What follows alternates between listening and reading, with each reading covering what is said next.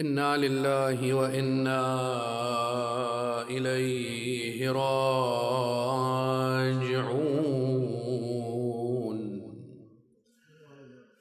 صلى الله عليك يا سيدي ويا مولاي يا رسول الله. وعلى آل بيتك المظلومين.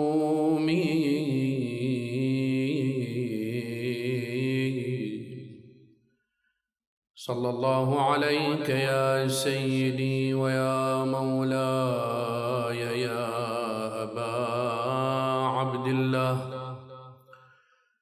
وعلى الأرواح التي حلت بفنائك وأناخت برحلك يا غريب يا مظلوم كربلاء. أتبكي على رسم بدارة ثهمدي عفته الليالي فهو كالوشم باليد. وتصبو لتذكار مسرح لذة وملعب أفراح لشاد. وأغيدي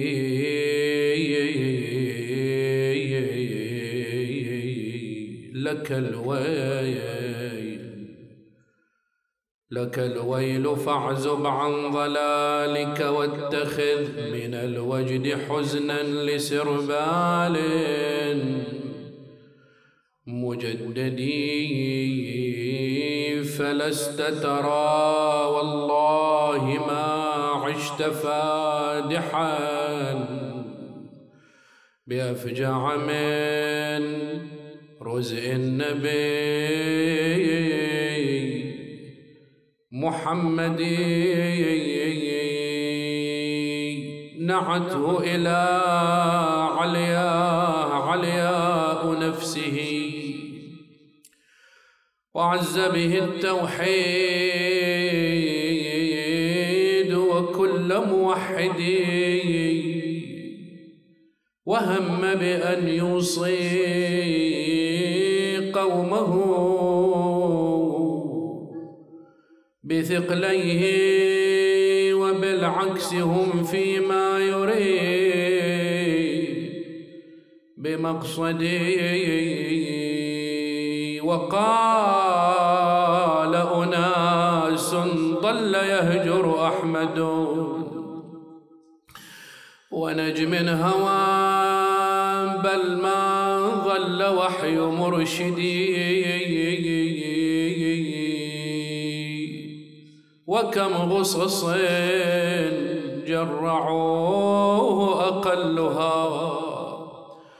ليشعل نار الحزن في قلب كل موحد قضى فانقضت الشهب للثرى لتوديعه في بنت نعش وفرقدي قضى فلتنتحب لافتقاده. أرامل كانت منه مسندي ناحت على أبوها ونصبت له عزية. تنادي يا أبويا استحشت داري علي. كل ما على الخدين صب الدمع وسار يغشى عليها من الحزن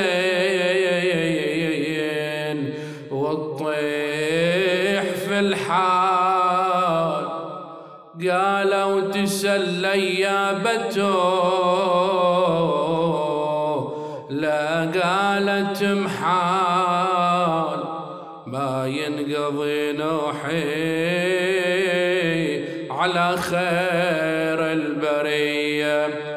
ليت المنايا عجلتني قبل هالحين. قبل المنابر تختلي من وجهه الزين. واعظم علي الحسين. ينشد خوه الحسين. وين يا خويا جدنا هالعشيه الأمر والمرجع لله ولا عدوان إلا على الظالمين. بسم الله الرحمن الرحيم. وما ارسلناك الا رحمه للعالمين آمنا بالله. صدق الله العلي العظيم. لشرف النبي وآله الأطهار صلوا على محمد وآل محمد.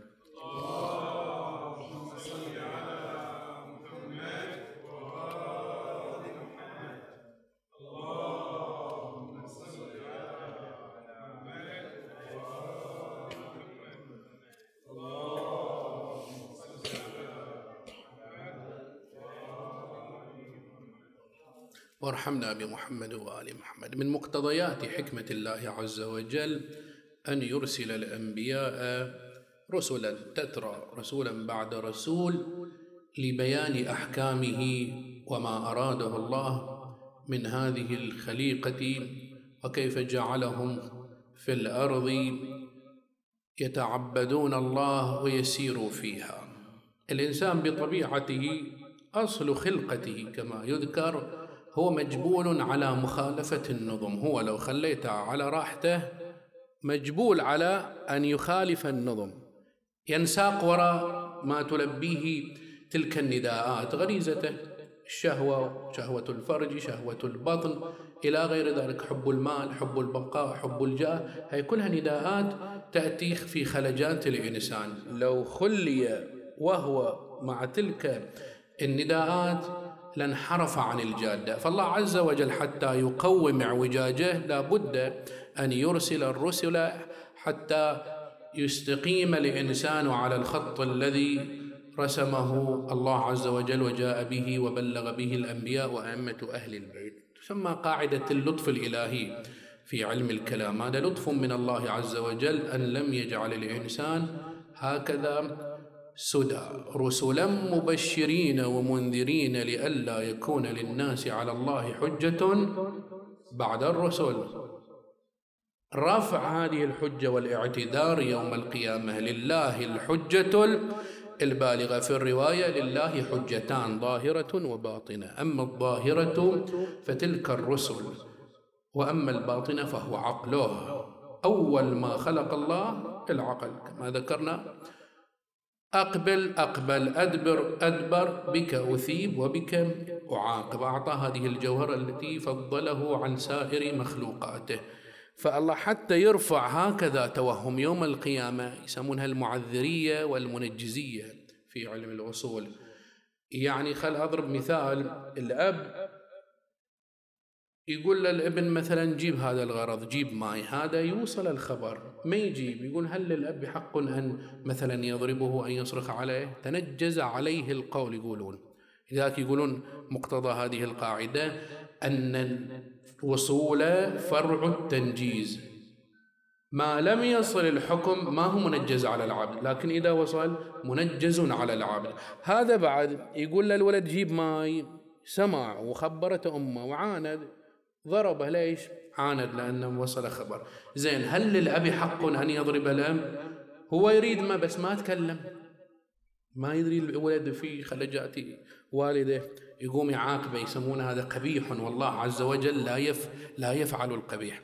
حتى تتضح تتضح الصورة الله يعاقب العبد وينجز عليه الحجة إذا وصلت إليه التكاليف. ولذلك كل حسب الوصول اللي يصل إليه. أكو مثلا ناس فقراء في مناطق نائية.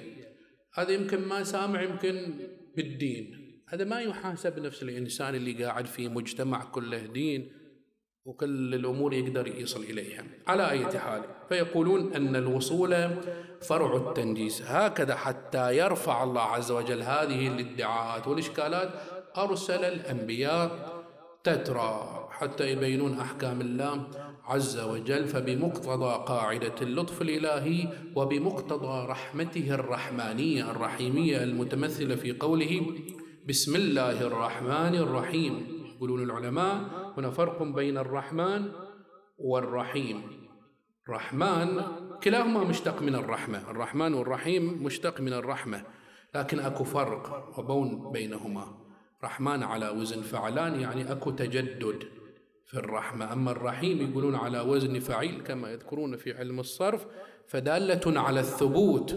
وهذا معنى يمكن إحنا نستخدمه بعد عرفا. تقول مثلا على وزن رحمن فعلان طولان اليوم؟ إذا أكو في حالة تغير. تقول طولان. لا فلان قد ينكر عليك يقول لا. طويل على وزن فعيل هو طويل من ساسه. يعني ثبت الصفة إليه. ماكو حالة تجدد هو من زمان. ضعيف ضعفان عطشان أكو حالة تجدد ثم يرتفع ذلك العطش. هكذا الصفة بين فعلان وفعيل. لذلك الله قال الرحمن الرحيم. جمع الصفتين ودلالة على رحمته. لو قال رحمن مثلا بسم الله الرحمن لتوهم البعض أن هذه ليست الصفة ثابتة إليه. فجاب كلمة رحيم ترى هذه صفة ثابتة إليه؟ قرنهما مع بعض. قال واحد يلتفت يقول في حالة تجدد دائما رحمة الله عز وجل. بس من ينالها؟ يذكر المفسرين الشق الأول في قوله الرحمن اللي قلنا هي في حالة دائما تجدد هي خاصة بجميع البشر كافر مؤمن غيرهم كلهم. أما الرحيم لا يقولون خاصة بالمؤمنين رحيم بالمؤمنين. يعني رحيم بهم في الدنيا وفي الآخرة وفي الدين الأولى لكل شيء. قال من ربكما يا موسى؟ فرعون. لما جاء هارون ويا نبي الله موسى بالدعوة. قال فمن ربكما يا موسى؟ إيش قال له النبي؟ سلام الله عليه. قال ربنا الذي أعطى كل شيء خلقه ثم هدى. خلقه ثم هدى. زين يريد يبين شنو؟ أن الله عز وجل يبين إلى هذه الرحمة. الحيتان إلى إنسان أعطاه. هذا في فطرته. ترى الحوت ما حد علمه أنه يأكل هذه الأكلة. كلها من رحمة الله عز وجل أودعها فيه. وين يروح؟ يأكل. أي عمق ينزل؟ هكذا الإنسان هكذا الحيوان وغيرها. هي كلها رحمة وهداية من قبل الله عز وجل. فهذه رحمة عامة. على أي حال الله عز وجل صاحب هذه الرحمة لم يترك الإنسان سدى. أرسل الأنبياء حتى وصل الأمر إلى خاتم الأنبياء محمد صلى الله عليه وآله ووصفه في كتابه وما أرسلناك إلا رحمة للعالمين. حتى نفهم شمولية هذه الرحمة اللي الله وصف نبيه صلى الله عليه وآله بها. شقد تتسع هذه الرحمة فقط بالمؤمنين؟ أو إلى فئة معينة أم لا؟ أبعد أبعد إلى حدود بعيدة كرحمة الله عز وجل. لازم نفهم اللفظة الثانية العالمين. رحمة واضحة. وما أرسلناك إلا رحمة. بس العالمين شنو؟ ارجع إلى قوله تعالى في سورة الحمد. يقول الحمد لله رب العالمين. من هو؟ الله عز وجل. رب العالمين. ودائما هي قاعدة إذا أطلقت لفظة العالمين في القرآن فهي تدل على كل العوالم بدون استثناء. عالم ملكوت جبروت لاهوت مادة إنس جن أهل نار أهل جنة برزخ عالم عقول در كل عبر ما شئت كلها منضوية تحت العالمين. أقول إذا أطلقت لكن إذا وجدت قرينة تصرف المعنى هذا شيء ثاني. هذا شيء ثاني. مثلا أنت تقول أكرم العالم. هذا تجيب خطاب واحد يقول له أكرم العالم بعد شوية. واحد يقول إلا الفاسق منهم. أكو استثناء. إجتني قرينة سواء متصلة أو منفصلة. فخرجت وإلا كان هذا الحكم مندرج إلى كل الأفراد. مثلا أكرم كل من كان في القرية. شوية يجي نداء إلا الفاسق منهم. كان الحكم مندرج إلى كل الأفراد. إجتني قرينة استثنت جهة معينة. على أي حال لفظة العالمين كما ذكرت إذا أطلقت أريد بها أريد بها كل العوالم. لكن أكو واحد قد يشكل يقول أكو نماذج في القرآن له وردت فيها لفظة العالمين. هل المقصود بها كل العوالم؟ منها. يا بني إسرائيل اذكروا نعمتي التي أنعمت عليكم وأني فضلتكم على العالمين. يعني بني إسرائيل أفضل الخلق في العالمين كلهم؟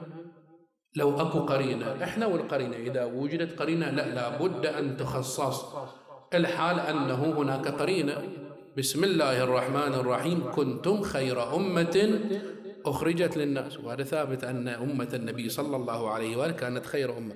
إذا هنا لابد أن شنو؟ تصرف المعنى فيها. عالمين في بني إسرائيل يعني في تلك الفترة ذلك الزمان والمكان أنتم كنتم شنو؟ أفضل. تلك الحقبة.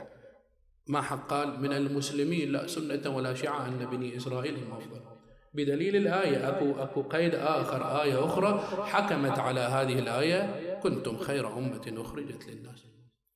أرجع مثلا إلى لفظة أخرى قيدت يا مريم إن الله اصطفاك وطهرك واصطفاك على نساء هم ذكر العالمين إذا مريم أفضل نساء العالمين من الأولين والآخرين.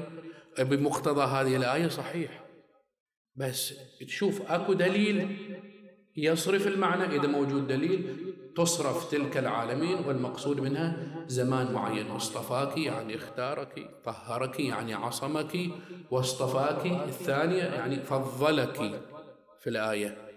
ترجع لا يخفى عليكم. وين الدليل على أن هناك شيء حاكم على هذه اللفظة وصارف إلى معناها؟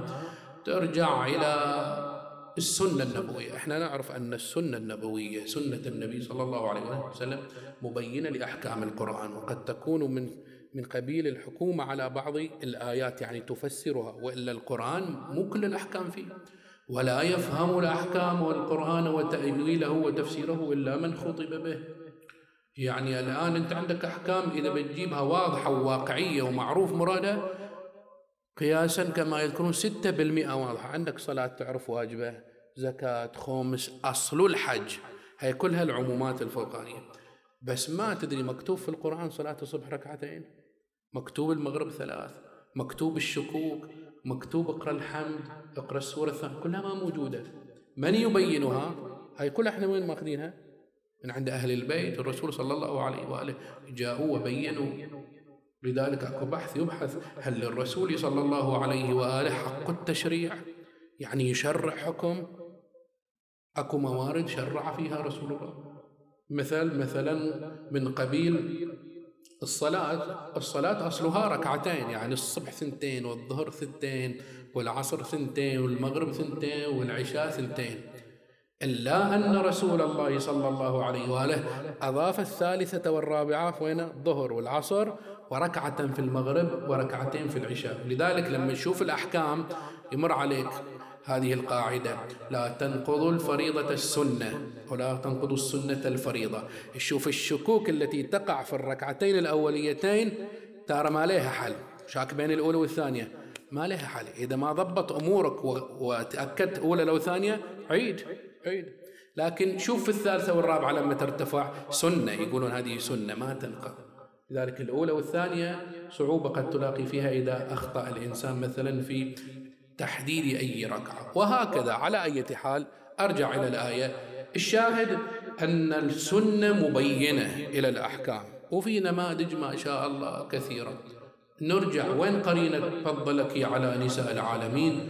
رواية صحيحة موجودة عن رسول الله يا فاطمة أما ترضين؟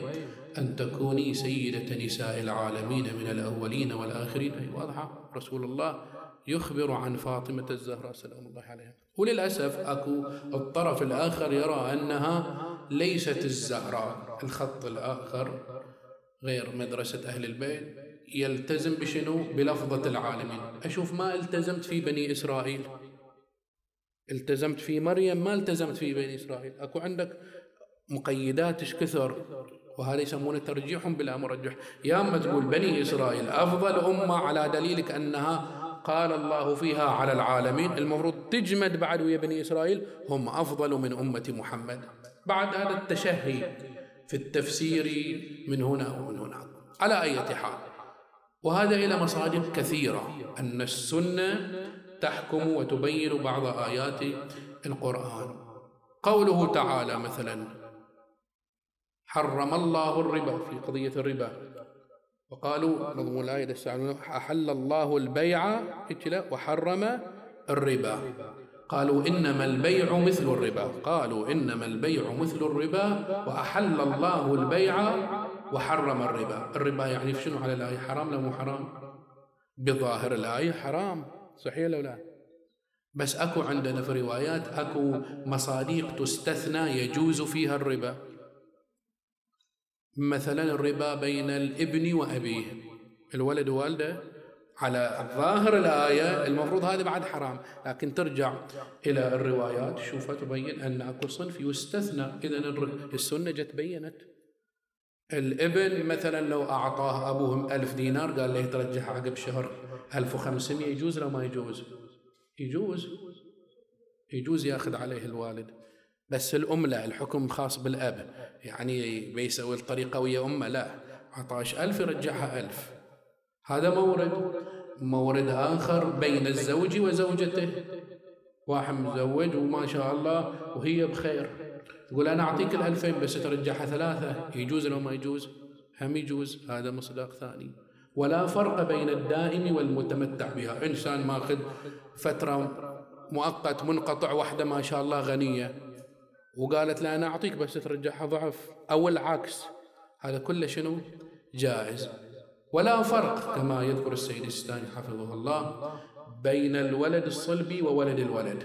يعني ويا جده أنت ولدك عادي بس ولد الولد هم يصير إذا متصل بشنو؟ بالآب. الشاهد أرجع أن السنة مبينة إلى شنو؟ إلى آيات القرآن الكريم. هذا صرف المعنى في لفظة العالمين. لكن لما نرجع إلى وما أرسلناك إلا رحمة للعالمين إلى رسول الله ماكو مقيد. فتش فتش. لا في آية ولا في رواية. فيتبين أن كل ما كان الله عز وجل تحته منضويا ويصدق عليه أنه رحمة له كذلك رسول الله صلى الله عليه وآله رحمة لجميع الأكوان. كل شيء يصدق عليه أن الله هو رب له. فالله فرسول الله صلى الله عليه وآله رحمة إليه في كل العوالم بلا استثناء هو محتاج إلى رحمة الله ورحمة النبي صلى الله عليه وآله فهو رحمة تكوينية ورحمة تشريعية كما يذكرون ورحمة تربوية. شلون تكوينية؟ أصل الخلق من نور محمد صلى الله عليه وآله والكل محتاج إليه. في الرواية يا جابر إن أول ما خلق الله نور نبيكم ومنه خلق كل خير. شوف أستاذ الصادر الأول كما يذكرون.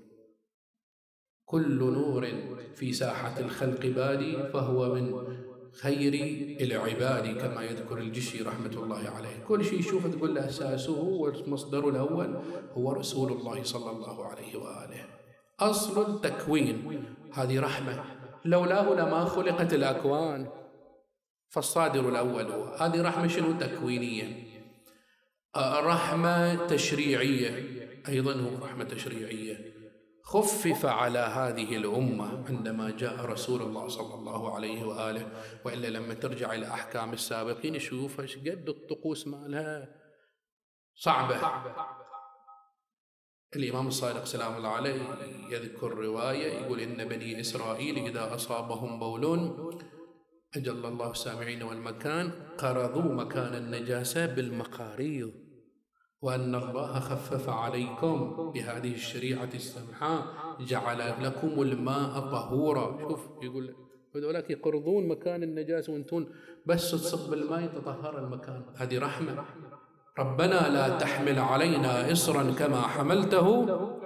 على الذين من قبلنا هذا ما كان تعب في هذه الأمة فرسول الله صلى الله عليه وآله رحمة في التشريعات. إنما بعثت بالحنيفية السمحاء السهلة. شوف القواعد لا ضرر ولا ضرار لا حرج. ما قادر يصلي وهو واقف قالوا له اقعد. ما قادر قاعد صل على اليمين. ما قادر على اليمين على الشمال. ما قادر شمال الضجع. شوف وين قاعد الشرع يتنازل وياك إلى أبعد. ما قادر الصوم لا تصوم. عجزان. هي كلها كلها تسهيلات رحمة من رسول الله صلى الله عليه وآله. إذا تكوينية رحمته تشريعية كذلك رسول الله صلى الله عليه وآله وتربوية. تربوية اللي تشوف كان يألم ويتأذى حتى إذا أصاب الكافرين شيء. ما يريدون يطبون النار بسببه. تلك القضية مع ذلك اليهودي. كل يوم حاط قمامة في طريق رسول الله. أخرة رسول الله يعوذه. شوف صفات رسول الله. ينقلب من حال إلى حال ذلك اليهودي. يقول أنا أذيك طوال هذه الأيام. النوم ترجع تعود هذه رحمة رحمة تربوية من رسول الله صلى الله عليه وآله. لقد جاءكم رسول من أنفسكم عزيز عليه ما عنتم حريص عليكم بالمؤمنين رؤوف رحيم. شوف الآية ما قال منكم؟ من نفس القرية أو المجتمع قال من أنفسكم. دلالة أنه يعيش معاناتكم يتأذى ويتألم. حريص على هدايتكم. رؤوف بالمؤمنين. رحيم. لطيف في الآية يقولون رؤوف ورحيم إذا افترقتا كانتا في معنى واحد رحمة. لكن إذا اجتمعا لابد أن هناك بون بون شاسع يكون فيهما. ماكو إحنا عندنا شيء بالشيء يذكر في اللغة العربية حتى في في الترادف. حتى في الترادف. لابد أن هناك جهة اختلاف. إحنا نقول هذه نفس هذه المعنى. مثل أن تقول أسد إيش معناها؟ غضنفر. هشام قسورة كلها أسد. بس حتما أكو جنبه فيها اختلاف. سيف بتار مو واحد لا مو ترادف هذا مو صحيح. بس أكو لحظة جهة اختلاف يقولون. بتار أقطع من السيف. هذا شوف زاد المعنى فيه. إلها ولذلك فما بالك هذا في الترادف؟ فما بالك إذا كلمتين جنب بعض؟ حتما أكو اختلاف. ما ينسجم رؤوف رحيم نفس المعنى. يقولون رؤوف هذه خاصة شنو؟ بالمؤمنين. يرأف عليهم رحيم على الكافرين. شنو طابين حارب ومأذين نفسهم ويدخلون النار بسببه. فهكذا كان رسول الله صلى الله عليه وآله يعيش هذه المعاناة. أختم بهذا العنوان حتى لا أطيل. فهمنا أن رسول الله صلى الله عليه وآله كلما كان الله رب له فهو رحمة له. هذه الرحمة خاصة اللي عند رسول الله بالمؤمنين أو عامة يذكرون إشكال هنا. كيف يكون رحمة؟ وإحنا عندنا معلوم في كل الكتب سنة أو شيعة أن إبليس مطرود من رحمة الله. أن المشرك أو الكافر هذا مطرود من رحمة الله. الله بعد ما يغفر الذنب يغفر كل الذنوب إلا أن يشرك به. شلون نتصوره؟ وأنتم تقولون رحمة؟ والحال أن هذا ثابت مطرود من رحمة الله. في مقام الجواب على هذا الإشكال. أولا رسول الله كان رحمة أيضا لهؤلاء من جهة أن العذاب رفع عن هذه الأمة. لما ترجع للأقوام السابقة شوف هو وصالح وثمود ولوط وعاد إيش صار فيها؟ رسل دمرنا عاليها سافلها جراد وقمل وضفادع وطوفان وغيرها كل هذا كلها ما كانت في أيام بعثة النبي صلى الله عليه وآله. فهو رحمة بمعنى أن العذاب شنو خفف على هذه الأمة. أيضا أمير المؤمنين يبين أن رسول الله كان رحمة في وجوده يبين في النهج فرفعت الرحمة وبقيت رحمة أخرى. طبعا لما يقول رفعت الرحمة قصده بذهاب رسول الله مو حصر يعني عقلي أن رسول الله كما يتصور هؤلاء أنه إذا ذهب خلاص كما قالها أحدهم عصاتي خير من رسول الله.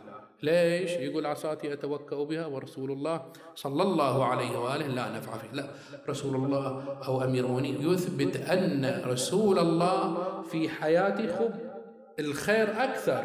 هم الرحمة في مماته باقية باقية ويقصد رسول الله. وما كنا نعذبهم وهم وأنت فيهم. كذي الآية تقول وما كان الله يعذبهم وهم يستغفرون. إذا استغفار ووجود رسول الله صلى الله عليه وآله بحد ذاته شنو؟ كان رحمة لهم. وإن كانوا كافرين. معنى آخر في الرحمة هو القابلية والاستعداد. رسول الله وفر كل أسباب الرحمة والهداية بس هم ما يريدون. يسمونها بالقوة وبالفعل أو قابلية واستعداد وفعلية يعني خل أضرب مثال قطرات المطر. ما حد يشك هذه كل قطرة وهي تنزل من السماء هي هي كل قطرة بحد ذاتها رحمة. أحد ينكر؟ وهي في السماء. بحد ذاتها رحمة. فأقدر أقول كل قطرة بحد ذاتها رحمة وأقول كل قطرة نزلت على أرض مهيئة قابلة لذلك فهي رحمة. يصح شو الفرق بين الأولى والثانية؟ الأولى فيها قابلية أن كل قطرة هي رحمة. هذه قابليتي أنا وأنا في السماء. بس الثانية المقيدة أن تسقط على أرض مهيئة ليصلح فيها الزرع يسمونها الفعلية. قوة وفعلية هكذا رسول الله. يعني الآن مثلا لما واحد زارع لي على أرض سبخة على أسفلت هو المطر ليل نهار يطيح عليها يزرع. العيب يقولون في شنو؟ في المطر لو في في الفاعل لو في القابل في القابل. العيب فيها هو. فالمطر هو سبب. أنا عندي الاستعداد والقابلية بس أحتاجك أنت. هكذا أرجع إلى رسول الله صلى الله عليه وآله وسلم. هيأ أسباب الرحمة كلها حتى للكافرين. هو مو راضي يجي شو يسوي فيه؟ هو مو جاي ياخذ الجنة قاعد تعرض عليه. شايف واحد يقول لواحد أزوجك وسيارتك وبيتك ولا تريده وخش معاش بس ذولا لا تماشيهم. أنا هالصنف لا تماشيهم. ما يسمع. يوصل عمره 45 يقولوا ها ما تزوج شوف فلان إذا سامع فلان يوصي يقول والله فلان قال بعطيك وبيزوجونه بس هو مو جايز مو مو هذا معنى عرفي إذا من هو السبب؟ والله يقول كل شيء ما قصروا حتى عائلته وياه. بس هو مو راضي. ولا الناس تقول هذا ما خلوه خلوه مسكين ما زوجوه ما عطوه طلعوه على قولتنا كل شيء ما عنده. لا كل حال إنهم كانوا يعرضون عليه بس تباعد عن هذا الطريق. اذا السبب شنو؟ في نفسه. ذولا بعد رسول الله قد ما يعطيهم؟ تعالوا يا ناس تعالوا. هكذا اللهم اغفر لقومي إنهم لا ما راضي. شو يسوي فهذا ما يشكل على رسول الله أنه ليس رحمة. أنتم ما ردتون الرحمة. رواية لطيفة بها عن أحد الأنبياء رأى إبليس فقال له لما لم تسجد تلك السجدة؟ فدار حوار بينهم. قال له هل لي من توبة؟ ادعو الله. فالنبي دعا الله أن يشوف قضية إبليس فجاه النداء. رواية طويلة اختصرها شاهدة قال له مره فليسجد. شوف الله خله. نشوفه وين يوصل. خليه يسجد فأبى. ما راضي. أكو رحمة توسط إلى النبي ما راضي. والله يعلم انه ما بس بس خل شوفه. مره فليسجد إلى آدم. الانا الانا اللي جعلته هكذا يكون. فرسول الله صلى الله عليه وآله هو رحمة إلا أنهم هم أبوا الكفار وإبليس وغيره. صلى الله عليه وآله فكان يعيش تلك المعاناة حتى لا يدخل أحد النار بسببه. أو في حروب خاضها معه هكذا كان يتأدى عليهم صلى الله عليه وآله. فهو أسوة وقدوة حسنة لمن سار على نهجه. وإلا حتى المسلمين هناك متفاوتون بين بعضهم. يعني أكو مسلم بس هذا إيمانه أرفع هذا أبلغ هذا من الحواريين. اللي يعرف شنو معنى رسول الله أن يمتثل إلى أمر رسول الله صلى الله عليه وآله. ولذلك الإنسان الآن مثلا قد يقصد رسول الله وهو الذي بلغ ذلك المقام مقام الشفاعة. أشهد أنك يخسر فلوس ويطلع. أشهد أنك أديت الأمانة. هكذا إذا نقف عند شباك رسول الله. لكن العمل شيء والفعل؟ الفعل شيء. أشهد أنك أديت الأمانة. أي أمانة؟ انتهى النوم. بعد مأمور رسول الله يريدك أن تمتثل. إذا أنا أديت الأمانة هم أنت أدي الأمانة. ما أخذ فلوس الناس أو مسوي جمعية أو غيره وآخر شيء ضارب عليهم وطالع هذه مصيبة كيف تنسجم زيارة رسول الله وطلب من الله عز وجل أو من رسول الله بأن يكون شفيعا لك وأنت تخالف أقواله أو أفعاله أو ما جاء به؟ صلى الله عليه وآله. في ذلك اليوم اللي كل الأنظار تتجه إلى رسول الله صلى الله عليه وآله لأنه قد بلغ المقام المحمود.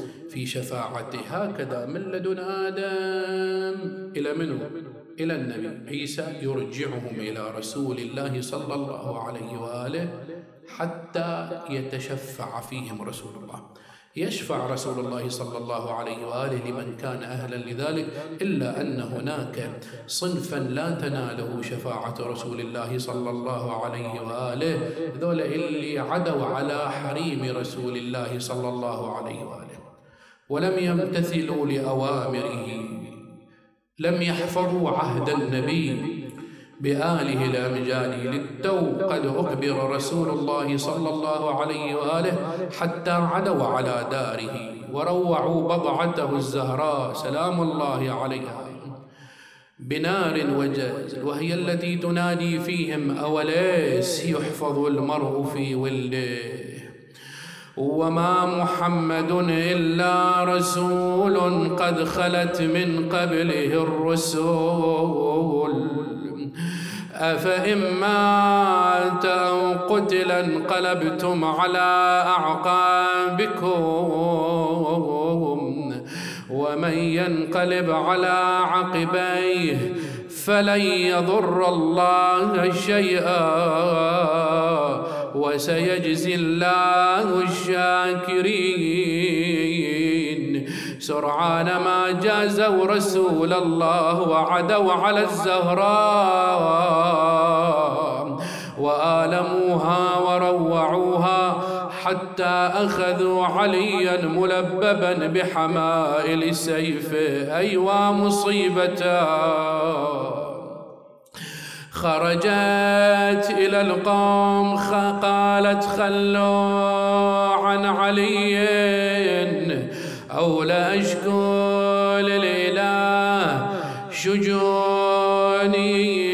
ما كان ناقة صالح وفصيلها بالفضل عند الله إلا دوني حتى وصلت مسجد رسول الله وأخذت بعضادة البايا يا يا يا يا وصلت المسجد والدمع يجري من العين ولزمت الباب وصدت تدور أبو حسين. صاحت تعرفوني أني مهجة المختار. عملة ثمود اليوم نزلها بهالديار خسف زلازل لو تخلوا لي الكرار. كسرت ضلوعي وروعت السبطين. مدت على الهام اليمين ورجت الكون. ونت وشعبت كل قلب ونت المحزون. ورفرف عذاب الله وغدوا كلهم. يموجون ما حد بقى غير الوصي وسلمان واثنين. حيدر يقل روح للزهراء يا سلمان. قلها يا بنت المصطفى وخيرة النسوان تدرين أبو إبراهيم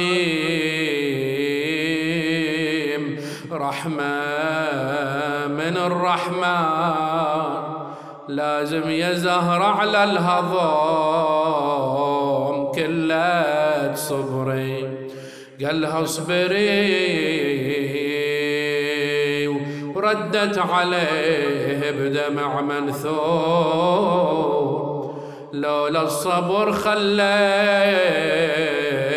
كل العالم يموت. سقط جنين من الحشا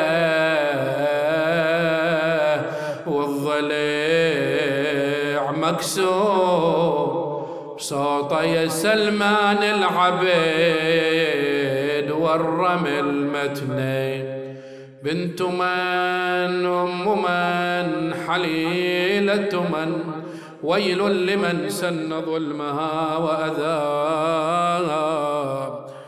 يا الله من كان في مجلسنا هذا طالب حاجة اللهم اقضها له بجاه محمد وآل محمد. يهدى ثواب هذا المجلس إلى روح الحاجة علياء سند أم عبد الكريم وإخوتها وزوجها ووالديها. ووالديهما والمرحومين من العائلة. اللهم ارحمهم برحمتك يا رب العالمين. اللهم واصعد بأرواحهم إليك لقهم رحمة منك تغنيهم عن رحمة من سواك يا رب العالمين. واخلف على أهلهما في الغابرين وعندك نحتسبهما يا رب العالمين. اللهم ولكل ضيف قراء فهما ضيوفك وجيرانك نزلا. نزلوا بك وأنت خير منزول به وقد افتقروا إلى رحمتك وعفوك ورضوانك. اجعل اللهم قراهم الجنة مع محمد وآل محمد وارحمهم وارحمنا. إذا توفيتنا يا رب العالمين إلى أرواحهم رحم الله من يقرأ الفاتحة قبلها صلوات.